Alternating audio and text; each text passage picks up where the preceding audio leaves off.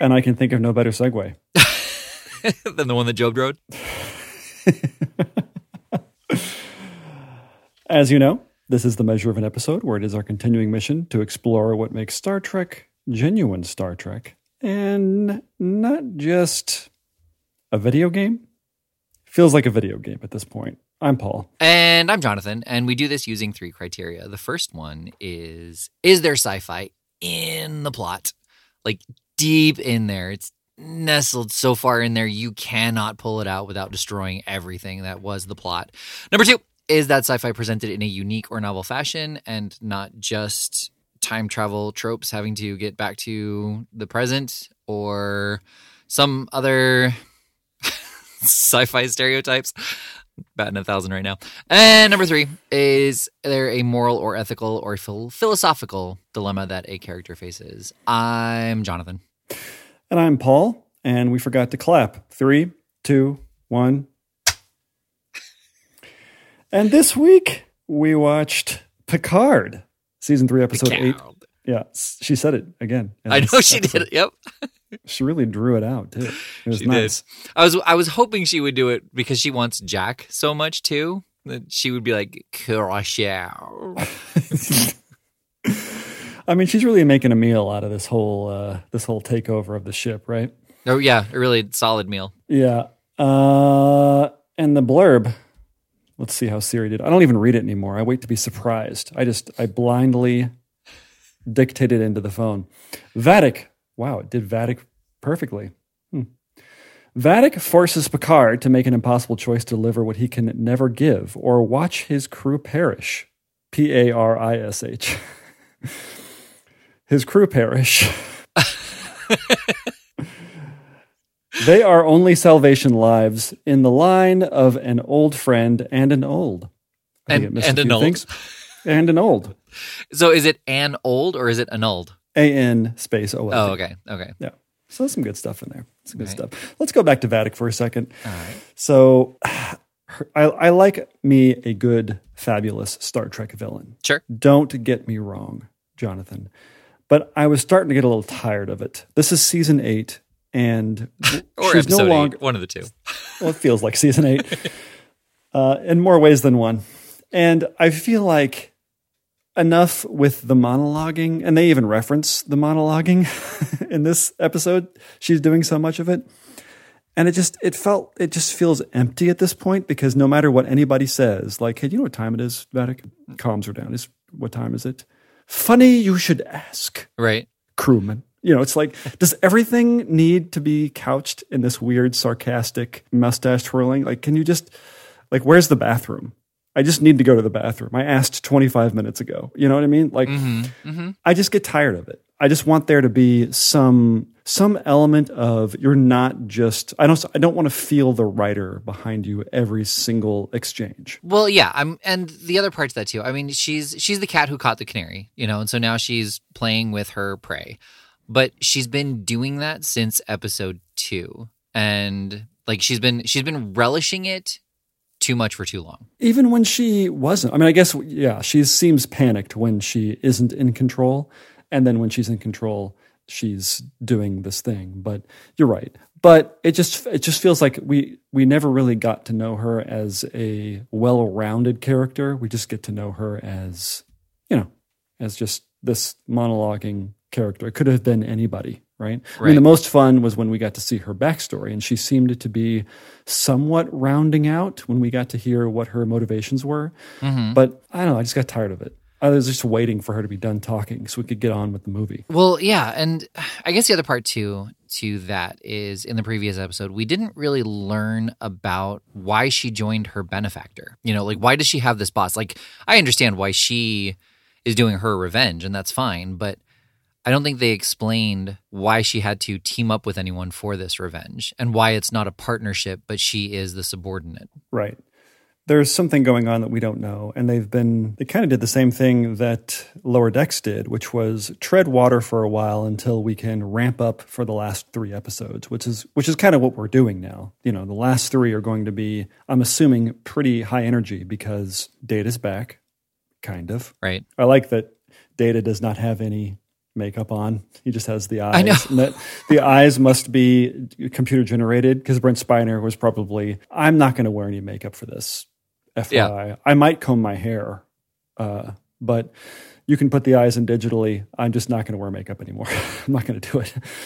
I would have been fine with that if data was data. And I understand Brent Spiner doesn't want to play data anymore, as you said doesn't want to do it, wants to do something different. So they gave him this new personality that incorporates all the different things, all lore and all the different things that uh, have been programmed in.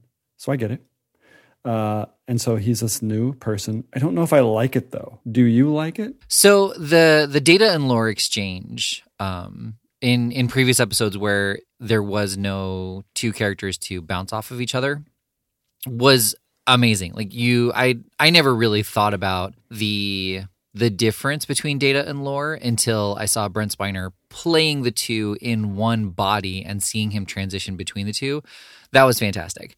And then in this this episode again to see them dialogue with each other was amazing as well to to see Brent Spiner, you know, play play data and play this like kind of annoyed lore as he's like getting all these things from data and he's like thanks that's gone um but then but then when they were all fused together i still i still think that he is not being brent spiner because i think brent's a more accurate brent spiner is uh, the con artist that he played on night court I mean, I think that Brent Spiner is acting. I just don't like. I I miss, still miss data. I feel like I'm not getting. I'm never going to get what I want, which is the old data back. And I understand they're trying to um, get rid of people like me. I well get it. okay but did you did you feel that you got your data when he was in the cloud or no not even there No. Well, yeah. For you mean the, the, the 35 seconds of that exchange? Yeah. I Yeah. Okay. So that was the data that you wanted, but now that he's out and he's got like the before curiosity and the lore, snark and contraction using, like you're you're disappointed that you won't see that data anymore. A little bit. I feel like what we like about data is not the form factor of data, but the personality of data. There's I would a with that. benevolence and a an innocence and a curiosity that I feel like is no longer there, at least as far as I can tell. My my sense is when they continue this season that there will be moments where he is the old data, where he's sort of they they go to him to calculate something or he's going to provide information or you know that kind of stuff. I'm sure that will feel more like data. But it just felt a little disappointing because it was, you know, it's he's a new character. This is a Right. this is a different character. So I'm sure this is the same thing that that Doctor Who people feel, where this is technically the same character. Right. This is not my data. Yeah. They, they say that all the time. This is not my doctor. Right. Yeah. So, but to to speak to that, uh, I don't I don't think you're even going to get that when he's doing his calculating uh, his calculations. Just because when he was talking to Geordi and he used a contraction, and Geordi said, "You just used a contraction," and he said, "No, I didn't," Yeah. and then kept walking, and he like kind of looks at him with a smirk or whatever it was to to show that like he was actually making a joke. Like I think that if he does have to do any calculations, he's going to do it very similar to how he did it over the um the intercom in the in the Enterprise. Yeah. Yeah, it's gonna it's gonna feel like a more confident data. Yeah, than an uh, an objective one, right? Right. And I feel like it, this isn't going to be the data that was in Generations, where he's just trying on his new emotions chip and he's singing and he's being, you know, kind of like a teenager, I guess. Mhm, mhm. So that's good because that was annoying. I mean, it was funny. It was funny at the time, right? But now you look back on it and we watch it and it's just sort of like, eh, I don't really care. Stop doing that. Let's move on. That's kind of how I felt about this episode. I was waiting for all of the circumstances and the scenarios to play out because we all knew what was going to happen. I didn't think that Vadic would die, so that was unexpected. Spoilers, yeah. Yeah, but I I feel like everything else I was like for the battle between lore and data, I was kind of just waiting for that to happen. We kind of they kind of telegraphed what was going to happen where lore overpowers data, but data had a trick up his sleeve and takes over lore. Uh, with some sort of clever idea, I was just waiting for that to happen. You know, It Okay, so you you didn't buy into that at all. no, Okay, all right. because I I mean I, I would have liked Lore to be around for one episode, and Lore has to realize uh, I'm, they're just going to kill me if I try and be me right now. So I'm just going to be, I'm going to come out. I'm not going to pretend I'm data, but I'm going to be lore and help help Picard because it's in my best interest to. Because these other people are crazy people. That would have been no- so good, right? Yeah, and then maybe later Data comes back and he's like, I have a gift for you guys because you let me live or something like that. Or, Right. you know, you got to go back and forth. I understand why they did what they did because that would be exhausting to do Mm-hmm. my idea. But uh, so you pay him a little bit more. You know, pay pay Brent Spiner a little bit more because he's playing Well, two characters. but you're asking him to act. Like that's why he's there. Aside from the fact that he's data and like they had to bring him on. Like they he is an actor. He's paid to Yeah. do a job, you know, and he's Yeah. not going to get paid for each character he performs. Right. Although maybe his agent would ask for that. I would ask for that. sure. Yeah. Sure. I think that's that idea is great. Where Lore does win and he comes in, you know, and he's like, "No, no, no, don't shut me off. Don't shut me off. I'll help." Yeah, yeah, yeah. And they're, everybody's disappointed, but they're like, okay, we, we'll use you because you you do have a positronic brain that gets gets us what we need. Right. By the way, so that whole scenario where they need data to program something that will break the code, Mm-hmm. which they just brushed over, by the way, just like, yep, I did it. It's done. Okay, let's move the plot next page. Right. I feel like Picard has a positronic brain. Yes. Yeah. But I I guess he doesn't have a USB port on the back of his neck, so there's there's definitely that, but I think it's also that he's not used to being a computer, so he doesn't know how to be a computer. Well, they could have been like, look, I know that you don't know, like you don't feel this, but we can use your brain to, Mm. to let the computer, like, and then they connect him. You know, they stick something up his ass and th- he can connect, he can talk to the computer. Right. There's some science fiction for you because he is a robot, you know? Yeah. Like, I mean, that's why not what this series is based on. Yeah. Yeah. Uh, so that could have been, that would have been fun. Yeah. And then, and, and maybe he helps Data because he helped Data last time. I don't know. There seems like there's all these places you could have gone instead of them just standing there talking to each other. Well, and I mean, I, I get that he's uncomfortable with him being a robot, but also that would have been a great moment at the beginning when he, uh, like when, when he was shouting at Data, you know, like I know you're in there, we need your help. Like have him plug into the computer there and go into that white space, the cloud, well, uh, the void from Good Place. yeah. Um, I don't know if you remember way back in the day, but this was the scene that was spoiled for me uh, when I thought I was watching a behind the scenes thing, and it was the scene with Spot because it was it was Brent Spiner as Data and Lore in a white room, and so I assumed that it was like a, a green screen that they were using for later. I didn't realize that it was the cloud until you know, like the the scene. It, it was at that moment where Data comes back, you know, and he like takes over lore, and I was like, oh, well, that's spoiled for me before I even started the series. right.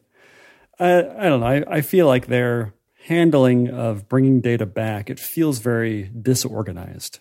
It just feels very, I don't know what the connection is between the one that Picard killed in season one versus this one. They just, you know what I mean? It doesn't feel cohesive in any way. Well, yeah, and People taking no cl- no questions. they're well, kind of like they're they're even well, they're taking those questions and they're answering them in very basic dialogue. You know, like Picard goes to Data and he's like, "Last time we saw each other, I helped you die." You know, and Right. and Data was like, "Well, yes, that was me." But that's also not me. I'm so much more now. You know, he's like, I'm Data the White, not Data the Gray. Right. Which is a funny analogy to make because that is also a excruciatingly vague character switch right there. Gandalf the Gray and Gandalf the White, which I do not understand still. I, no, it doesn't matter. Don't try and explain it to me because no matter who explains it to me how many times, it doesn't matter. I don't understand what's going on. All right, I gonna, need to read the books. I'm going to try really quick. To my, I, I haven't read the books. To my understanding, Gandalf died, and this is now his like wizard essence before it travels on to the next world, helping them take care of it. Which is why he's so distant and just focused on getting the job done. So that way, when he's done, he can pass on. That would be fine with me if anybody said something to that to those words in the movies. Nobody says anything like that. Right, Nobody. right. And well, I mean, at the end when they travel off on the boat, that's not a boat. Like that's them traveling off to the afterlife. that's easier to infer on that one. But Gandalf just showing up again, having had a shower, it doesn't. It, it, it, I I cannot infer anything from that other than like I need more information. Right. And I, I will take what you say as as, as a pl- plausible, but nobody says that. Nobody's nobody ever confirms, or at least, or even implies or intimates what Gandalf is doing back alive. Again. Right. Right. Yeah. No, that's fair. And I I don't. I, understand- don't know whether or not I'm right. That's that's what that's what I inferred, and I think I got it from like a, a video somewhere. But I mean, it also takes you watching all three movies to even come to that semblance of a connecting the dots. Yeah, yeah. Let's see. As I had warned you a minute ago, I still don't know. I still don't understand. Uh, how did we start talking about that? Oh yeah, Data the gray. He's now Data the White, or is he Data the? Well, yeah, because he died and he came back. That's what I was saying. That's true. That's true. and he's so much more than he was before. Um, and and he's also Elphaba. I don't know. I was uh, I was hoping that he would say the next line, but I don't know if you know the song. But he goes, "Something has changed within me," and that's the opening line to um, uh, "Defying Gravity" in Wicked. Oh, I don't know that musical. Right. Okay. But yeah, I know the. Uh, I I think I know the song though. right. It was on Glee if you ever watched that. But All right, let's talk about Jack. okay, that's enough about Data and his musical number. Yeah. So Jack has this ability to inhabit other people. I'm getting that it can only be. It can't. He couldn't have, have inhabited Vadic or something like that. It has to be a, a not a, a humanoid form, right? Yeah.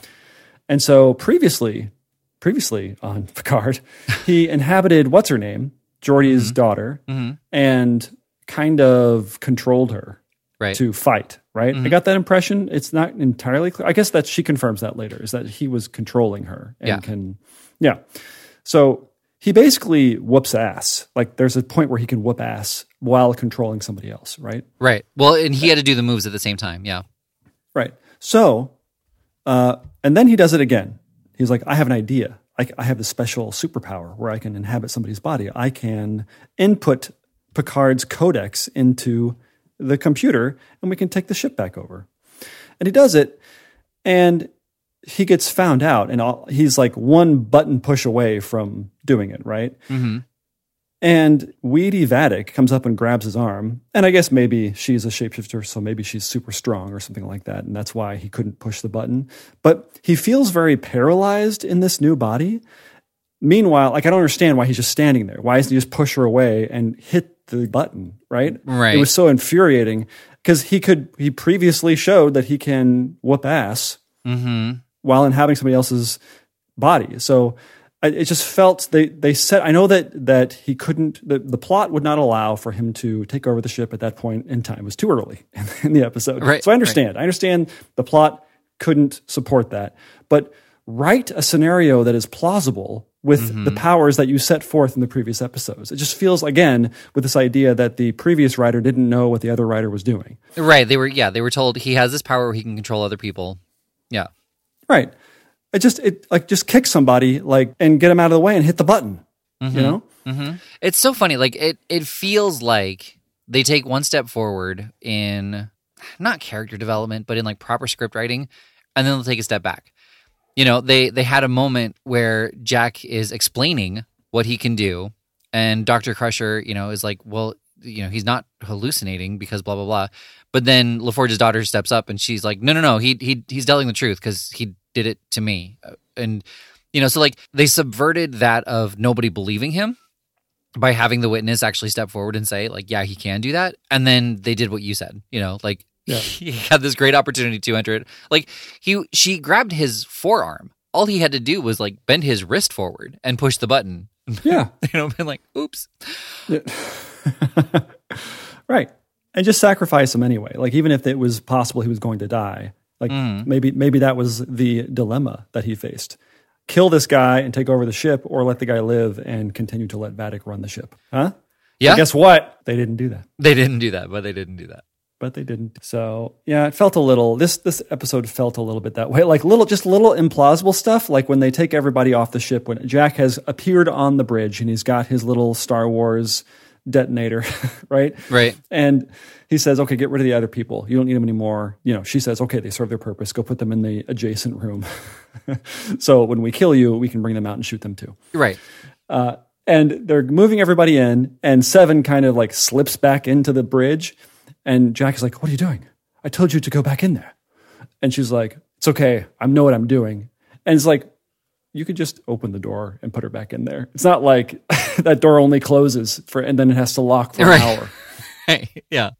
It was so weird. It was such a weird, lazy way to get her back onto the bridge against everybody else's will, but there no being no recourse to fix it. Right? Well, and did she wind up doing anything? She just question. stood there with him while the force shield was activated. yeah, I don't remember. I I felt like she was going to. You're right. She was going to do something, but she just stands there. Yeah. Maybe she's uh, contracted to have a certain amount of screen time. Right. Right. She's like, I'm staying with you, and he's like, huh, all right. Yeah. I mean, it, it did complicate things. When all of the rest of the crew members go off into the ready room or whatever other room that is, Jack kind of looks at Captain Dick and, and Seven and nods like a kind of pregnant, knowing nod, like, I got this. Right. Go in there. Get in there. Yeah. And then she just ignores that. like they knew, like they, uh, Captain Dick was probably like, "Oh, there's something going on. Let's do what they said." right. And he's like, well, I, I can't do it now. Seven. Thanks. yeah, yeah. This right. plan was based on you not being That- here. you didn't see me winking. You didn't see that? My head gesture saying go. All that Borg crap all over your face, and you missed that part. Uh, so I don't know, just little stuff like that is just infuriating. Where they just they have these scenarios they need, like the connective tissue between each each scenario. They just couldn't be creative enough to make them plausible. hmm Made me mad. Yeah. I'm mad. Yeah, and that's fair. Yeah. Well, and uh, the the part that's irritating for me, uh, I, I mean, if you want to go a little bit further, uh, so Raf, there there were there were several moments in this that took me out of it. Like Raffi had swords in the hallway to fight other guys who had swords. Who had guns? Well, but they had swords. Like she fought them with their swords. Well, maybe they have a sidearm of a like maybe their culture has some like it's you know it's like a Klingon where they have swords even though they all have blasters like it's part of their culture. Okay. But they also had these giant rifle laser blasters. It's like I love it that she just starts winding up and just starts flipping the swords around like ready to do it. Yeah. I'll uh, I'll uh, Raiders of the Lost Ark and they just shoot her. Absolutely. Why didn't they just shoot her? Right. Like why were they Or- like, "Oh, she has swords. We better fight at her level." She's like, well, our culture requires that we now fight with swords because she has swords. Yeah, they're not predators. I know. Maybe they are. but again, with the connective, to, like they couldn't get creative enough to. Okay, maybe they take her. Maybe they they surprise her or something, right? They surprise her, and she had like it's close quarters, so they don't have the opportunity to shoot her. But she's like. 10 feet away from them, starts winding up her swords and stuff, flipping around. And Worf is just hiding, is like, we have to let her do what she needs to do. And he always he came to the rescue three times, I think, Well, in this episode. uh, right. But I mean even even in that part, he's like he's like, "Okay, you're going to fight them? I've got my pen." Yeah, and I forgot, I forgot all about Worf and Raffi. Forgot. I was like, oh, right. Right. And it's and it's a good thing that they played the the very subtle Klingon music after Worf shows up. And how did the guy not see him? like was he was Worf walking behind him the whole time? Like every time the guy would turn around, the Worf would like stay behind him, you know, like you do in, in high school. And it just here's the thing. I'm okay with the some sort of musical heroic thing for Worf. It needed it. It was cool, right? Mm-hmm. I mm-hmm. I know what they were going for. But they never used that in the show. Granted, they did use it in the movies. Fine. But in terms of this having some rhyming ability with the show, which is what I think they're going for, that kind of element, you can write anything you want. Just write something heroic or give us a snippet of that, something that implies it. We don't need a verse and the chorus, right? Right. Right. Yeah. Set set up the 1 plus 1. We can add it together. Yeah. We'll Right. and the fact that Worf is standing right there, we'll do the Klingon math. Right. But uh, yeah, it's just I don't know. It feels like again, it's like they had all of their little scenarios and they needed to get them from point A to point B, and they struggled with that for some reason. Mhm. Yeah. So I, I just wanted, I felt like Geordi was really selling all of the stuff he could sell in terms of giving us what was happening, science fictiony stuff, computer science fictiony stuff. It just didn't feel connected. It d- didn't feel like what he was doing was having an effect. It was just sort of like he was just reading the subtitles for us, you know? Right, right. Like watching the dots turn, and, he's like, "We're like- losing him. This is an ambush." How can you tell what's happening? It's like, well, the red is, uh, I think the red is lore and the green. I, I that that would have been re. I mean, it's not the tone that they were going for, but that would have been really funny if they had the dots wrong. oh, I was, oh, I get it. That's great. Well, nice to see you, Data. My bad. Right, like they think Data wins with all the the red dots. They're like, "Yes, he did it," and then everything turns to blue. They're like, "What? No!" Uh, yeah. Yeah, I think we talked about everything that I uh, was pissed off about. Okay, so so my two things. Um, I I was irritated. I, I loved I loved Vadic's defeat. Like that was fine, but I was irritated that it kind of feels like she was just a villain to be a villain. Like she was just an obstacle. You know, they're like, okay, we beat her. We still have to deal with uh, foul. What, what's the day? Found the the day. What, what's the day that they're? Picard Day. I want to say it's Foundations Day, but I don't think that's right. Federation Day. Is that what it is? It's Federation Day. Yeah, there we it's go. Federation Day. Okay. She just she felt like an obstacle to still get to the problem at Federation Day. It didn't feel like they had done anything because they still don't know exactly why she wants Jack. They know she wants Jack because he's got Picard's DNA so they can get into Federation Day celebration, but they don't explain why they need that. And so they didn't stop that plot from happening. Well, and they also have Picard's old body, which they removed the whatever syndrome part of his Mm-hmm. brain from that. So, by the way, wouldn't it be great if now that that Picard is healed, they reanimate that Picard and there's two Picards walking around? but the other one's a little dim, you Right. know, Well, yeah, because he had some of his brain cut out. That kind of makes sense. kind of like that Michael Keaton movie where there's like clones and there's like there's copies Multiplicity? of a copy. Yeah.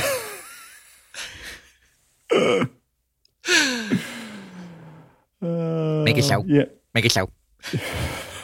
I was I was surprised that they acknowledged the romance between Deanna and Worf. That was great. Like Worf has been pining over Deanna. That was totally unexpected because Right. you expect because there's a point in one of the movies where Worf is like, "Yeah, you and Riker belong to each other." Mm-hmm. You know, I would Well- always break Deanna's arms anyway. So and he was married to Dax for several years. yeah, when did this longing start? hmm It's kind of like in Titanic, where Rose has gone through her entire life after being rescued, after Jack uh, selflessly gives his life for her. Eh, I don't know if he gives his life. I think he probably would have gotten on there onto the the raft if he would if he could have. But anyway, point being, she uh, Rose had a whole life with a whole other husband, potentially multiple husbands of other, all these other people that she you know said she probably loved. I'm assuming this whole idea that when she finally dies, she imagines Jack not her family. It's just Jack, who's a 20 year old. I don't know. Just it seems to betray her whole life. She knew this Jack guy for a week mm-hmm. tops. Well, yeah. So he he didn't live long enough to become the villain. He died the hero. You know, so he was able to be this perfect guy. Yep. Yep. So so yeah, like that was that was what her future husband had to live up to. You know, Which he never did. no, because he didn't die That's- for her. yeah. Right. Um, that's probably why she had at least five husbands over the course of her life. and they all looked uh, suspiciously like Leonardo DiCaprio. Yeah. Well, there was there was one that she married for like a year and a half that looked like Billy Zane, but that she found out it was that character. he just had a mustache the whole time. And you look surprised and like, no, no, different. How did we get on that? Oh, Worf and, and Deanna. Mhm. Yeah, because Worf was married to Dax. Right. Yeah. Yeah.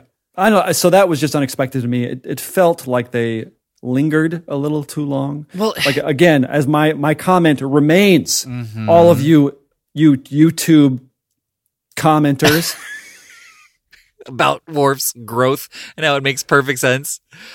aside from him telling us how much he's grown, and aside from the other lines where he's just saying, I would have mailed you the heads, but I was told that was passive aggressive. Where the, is the part where this is the old Worf, where he's just sort of this, he was already this, this kind of pe- peaceful, enlightened person on the television show? So Where is this person? maybe that was the rest that he wasn't saying. That he said that he was a pacifist now. Like maybe he meant he's a pacifist aggressivist. Well, yeah, I mean, in his defense, it would be a passive aggressivist. right. I mean, he, I think as a Klingon, you're already already an aggressivist. Right. But again, I don't understand. He, he's he's the joke Uh, right. on almost every scene that he's in. yeah. Well, because Name me a scene in this last episode where he has some sort of contribution that doesn't include a one-lining joke. yeah. Well, I was gonna say at the ready room, but you're right. Like you, that was where he talked about delivering the heads. The heads. Yep. Yep. So explain to me, inst- internet, where was I wrong to begin with? I will accept your five dollar donations. Okay, I'm sorry. I I No, it's okay. I'm, I'm just I'm ta- I talked over your. Oh. I'm just waiting for the YouTube short for this. it's gonna be so good. Like the guy that said clearly this guy doesn't watch the show because this is the the rest of the show. He is clearly Worf. right. I'm going to find that guy. I'm going to put his name up there. I'm going to ask him again. Where is this Worf that you've been speaking of? Okay, I'm sorry. So continue with your um, your thought. So the the last part too that just kind of irritated me was was kind of the last bit of the episode. I I don't think that there will be just because there really hasn't been so far in this show, but it would be nice if there was some guilt on Deanna's side because I can't imagine there's anything that's good behind this red door. And I feel like her What gave you that idea? well, I I feel like her being in in the hallway with him is more symbolic. Like she's not actually able to see the door the way that he can. Maybe I'm wrong. Maybe I don't know. She's she's an empath, or she you know she's she can. Well, yeah, I was gonna I say mean- maybe right. Maybe there is something from previous episodes that have shown that yes, she is physically there, and that's not just symbolism in the show to show that she is there to support him. But well, that's not a physical space though. Like they're not. They're they're in his. I got the impression they were in his mind Yes. entirely. Yeah. Yeah. But like I the way I've always pictured it is like she's just helping them get through their emotions and she is not in this visual imagery in his mind with him. Like she can't see that door the way that he can. She just recognizes that there is this door that mm-hmm. he's been blocking and she's like we're going to do this together. And so I, it would just be great if there was some kind of guilt uh, like once we do find out what's behind the door presuming that it is bad that she's like this is kind of my fault i pushed him to open that door i don't think that's going to happen i think that it's just going to be the door is open uh, and now we have to figure out what to do I have a feeling it's going to be something familiar to us. i agree It can't be something new. Maybe it's Wesley. It's like you stole my mother from me. yeah uh, or oh uh, or the the scorpions the the the bug things that crawled into their throats In uh oh, in what's it called? Conspiracy. Conspiracy. yeah That would be a deep cut, dude. but it would be just a like it's a creepy episode ends on a cliffhanger it would be so great if that's what it was i don't think it is because i like i feel like that would have been spoiled somewhere like you know picard pulled off an amazing deep cut Yeah. I'm trying to think. It's got to be something, right? It's got to be something from the old show. I can't imagine them having this giant door that we've been waiting to see what is whatever lies behind it, and it's not something familiar to us. Some sort of villain. It's not Lore. Uh, what else? Who? It's not going to be Q. Q's dead. Although they've proved in this show that nobody can die. You can always bring somebody back. So right uh, I mean, it's just as it, could be Wesley. So our predictions is Wesley or the bugs from Conspiracy. Yeah i mean wesley would be amazing if he's just on a murderous rampage i mean given how we saw him in season two that seems less likely Well, there's two of Wesleys now. oh right they they pulled the the riker maneuver Just keep keep pulling on this, keep on this thread. It's not going anywhere. I'm trying to make Wesley work as a villain in my head. I don't see it happening. Right. But anyway, so I actually like this episode. I I don't think it's a proper Star Trek episode, but I I did enjoy the episode. Um, but what really irritated me was just how the last episode was like, "Do you want to know who you really are, Jack?" And then this episode was like, "We're going to find out who you really are, Jack." And there's two episodes left. I know.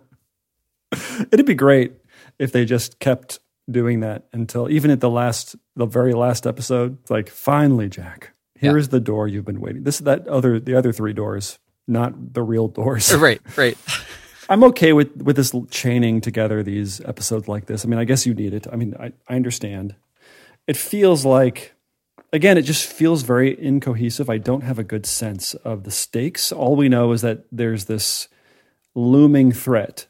And I feel like by episode eight, we should know what that threat is to have the stakes feel grounded. And that don't feel grounded. Like I don't know even if there is a threat. Right. I mean, I know we know there's a threat, but I don't like in terms of what our crew can handle, right? We've Yeah. handled some pretty bad things before, Right. Well, and geriatric or not. and to be fair, uh, you know, I think I think the reason why this is more frustrating is because Lower Decks is more episodic. So the episodes were were fine by themselves. They didn't you know, you didn't need to watch the whole thing altogether to understand what was happening. But episode 8 of season 4 of Lower Decks was Caves. It was a bottle episode. You know, before we got into episode 9 and 10, which was the the big finale. So to not have everything revealed by episode eight, it's fine if you aren't building it up this much. But we've had eight episodes, you know, of Jack being this important thing, and we still don't know why. Right. I mean, we understand what his powers are, but we don't know why they would need those things, especially Right. considering it seems like they have quite a bit of might behind them. Yeah. Uh, the bad guys, whoever they are, whoever these people are, because this isn't necessarily the, the the being that Vadic summons with her wrist. I feel like we don't really know what that thing looks like. Um, Right. So, is that what he looks like? How big is he? It's it's kind of like in Star Wars: The Force Awakens, where they forgot the bad guy's name in that, where they put they they present him in, as kind of this gigantic person, Mm-hmm. but he's uh he ends up just being regular sized. What is Right. that guy's name? Snoke. S- Snoke. Yep. Yep. I just thought of that just now.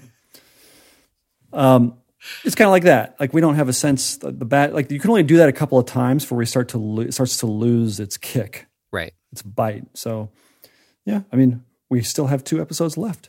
So I'm not going to stop watching. Yeah. Okay. Yeah. No, I, I don't think so either. Um, Are you? it's kind of what we're doing. But you're right. Not a not really a proper Star Trek episode. Nothing really happens science fictiony. Yeah. Really. Yeah. And it, I mean, standalone, there is still Jack's moral debate of, you know, moral dilemma of whether or not he should turn himself in. And everybody's telling him no. And he's like, you know, I'm going to. But Right. it's, it's, treading water at this point you know it's still the same everybody's telling you no and he, and he keeps saying but i've got to Right. Yeah. so I did. I did like that. There is a uh, there's a fart fan on the Titan on the bridge. the thing where they open the doors and Oh, suck oh, all the oh, air out. No, no, no. I thought you meant like somebody who just really loved farts. That's what you thought. Yeah, fart fan? Yeah. Like I'm a fan of farts. Like I guess that's. I guess that's my fault. Yep. Yeah. And well, right. And I mean that's a great way to get rid of the villain. And you know, but like again, that's now that's now canon. That is a thing that all starships have. Well, and the whole view screen opens up. Right. Yet another point of failure on the bridge, the part where most people shoot at. You know, it just Mhm. feels feels. Do you need that? Right. Do you need a, a hinge and a sliding door where there's going to be the most amount of disruption? It would have been great if if uh, Captain Dick walks out and says, "I told you there was a use for that." Right? Right? Yeah, or something. Like I'm really glad they put that on Titan and only the Titan. that was an upgrade that we had to pay for, but I'm glad we did that. Right. By the way, they kind of pulled an Indiana Jones in the Last Crusade little bit because when Indiana Jones is caught with his dad and they're talking about Marcus to the Nazis, whatever that guy's name, the the Nazi liaison, and they're looking for Marcus because he's got the he's got the book, or he's got the the Grail book or something like that. And they said, Marcus, that guy can speak 17 languages. He'll blend in, disappear. You'll never see him again. With any hmm. luck, he's got the Grail already. And they cut to him. And he's like, "Excuse me, do you know where I can find?" You know, it's like it's it's a great cut, and they did the same thing with this, where Riker is saying, Picard has probably already pulled a genius move and uh, got her on the ropes already. And then it cuts to her spinning around in the Right. in the in the bridge While everybody's lined up, captain's yeah. yeah. Poor form, Picard. You know, like it was just. This is not a show where it's supposed to be uh, kind of lighthearted but serious stakes. You know, like everything is dark. The the dialogue, the mood, and I mean, even even Worf, like with his jokes, yes, they are jokes, but he's playing them straight. You know, and it's just the audience is who is reacting to them in a humorous way. I mean, I guess except for the passive aggressive part where everybody was chuckling, but like but the the tension is done at that point. You know, so like it's just it was just a very weird, incongruous scene between Yeah, the the, tone. Yeah. That whole reunion scene could have just been cut. I would have been fine with it. We didn't need it. It was it felt so long where the, where every single character had to say to every other character how much they missed them and thought about them. Mm-hmm, hmm Somebody should have said something along the lines of, "We can exchange niceties when this is done. We still have a ticking clock of Federation Day." You know, something along those lines, and they they shouldn't just be sitting there going, "Oh man, I haven't been with you guys in so long." I know, right? Like your hair, look at it. Right? Oh. that would have been a great line for Worf. Yes, It's like perhaps we should uh, save the niceties when we're not in peril, you know? right, right. So I'm kind of half expecting Vadic to come back. She's going to pull a T1000 and recongeal herself together somehow. know, right? But how? Like I've been thinking about that know. too. Like there's right. She, again, it was just such a. It was a great. It was a great killing of a villain, but it was too. It was too soon. Like she. Otherwise, she was just an obstacle, and I don't understand why she she was the baddie that they were trying to follow. If she didn't provide any more information, and that didn't that didn't accomplish. You know, they didn't kill the bad guy, but now there's still a bomb. Like they had to get to Federation Day anyway. Do you know what I mean? Yeah. Okay. Yeah, it doesn't feel again, that's that's the cohesiveness that I feel like it lacks. Right. Is that we don't know what's happening. And so we just feel like she's the that turd that won't flush. you know? Right. Yeah. She just keeps What's that she, from? You're a turd that won't flush. That's from the two It's not things. from Back to the Future 3, is it? I don't think so. I guess they didn't have they Well, didn't have yeah, like the only person who could have said that was Michael J. Fox, and that does not sound like something he would have said. Uh, it's from something. Listeners, this is a job for the listeners. What's that from? Wow, dude, What? that is a deep cut. What? The flushing thing? Yeah. What's it from? Do you? uh, What do you? What do you want to know? Do you want to know who said it? The actor who said it? Like, do you want to know the the actor, the character, or the movie? I'm sure I'll know once you. Dennis Hopper. Oh, it's uh yeah, Waterworld. That's right. Would you have known the character's name? No, uh, just because I just looked it up and like it says who the character was. What's the character's name? I forgot. Hopper. I'm so sad they didn't grab Dennis Hopper to be Hopper. Like that would just would have been perfect. I know. Uh, Deacon. Oh right, Deacon. Good name. Yeah. This is the second time that movie has come up on this podcast. What was the first? I don't know. Oh, you just we remember talked about mentioning it, before. Yeah. I like that we're kind of a fan of like the less mainstream movies. You know, like Super Mario Brothers, all the Van Damme movies. hey, Van Damme was a A-lister for a little yeah, but we while know there. him from his like '90s stuff, like his straight to video double impact. No, I think I think those were in those were like his A list times. Like his early '90s was theater stuff. I thought he was an '80s action hero. No, you're like I think he bridged the gap. I think Timecop was his last big thing, Okay. and that was mid '90s, right. Wasn't it? Yeah, but yeah, Timecop and Street Fighter. Those are the two for me. After that, we're like, no, I don't need Van Damme anymore. I think I'm done. I mean, you know, when you when you watch the best, the rest is just kind of when you when you've had That's true. steak, it's hard to go back to burger. I mean, the best thing he uh, he did after those was that commercial for truck for Volvo trucks. Oh, where he sure. does the splits between the two trucks. Right. Um. Well, no, there there was a show he did for I think. All right, enough of this. Uh. Let's get the hell out of here. Jean-Claude You've been Jonathan, and you've been Paul. Uh, and this has been the measure of an episode. I, I, so I think that's a documentary. But you already knew that.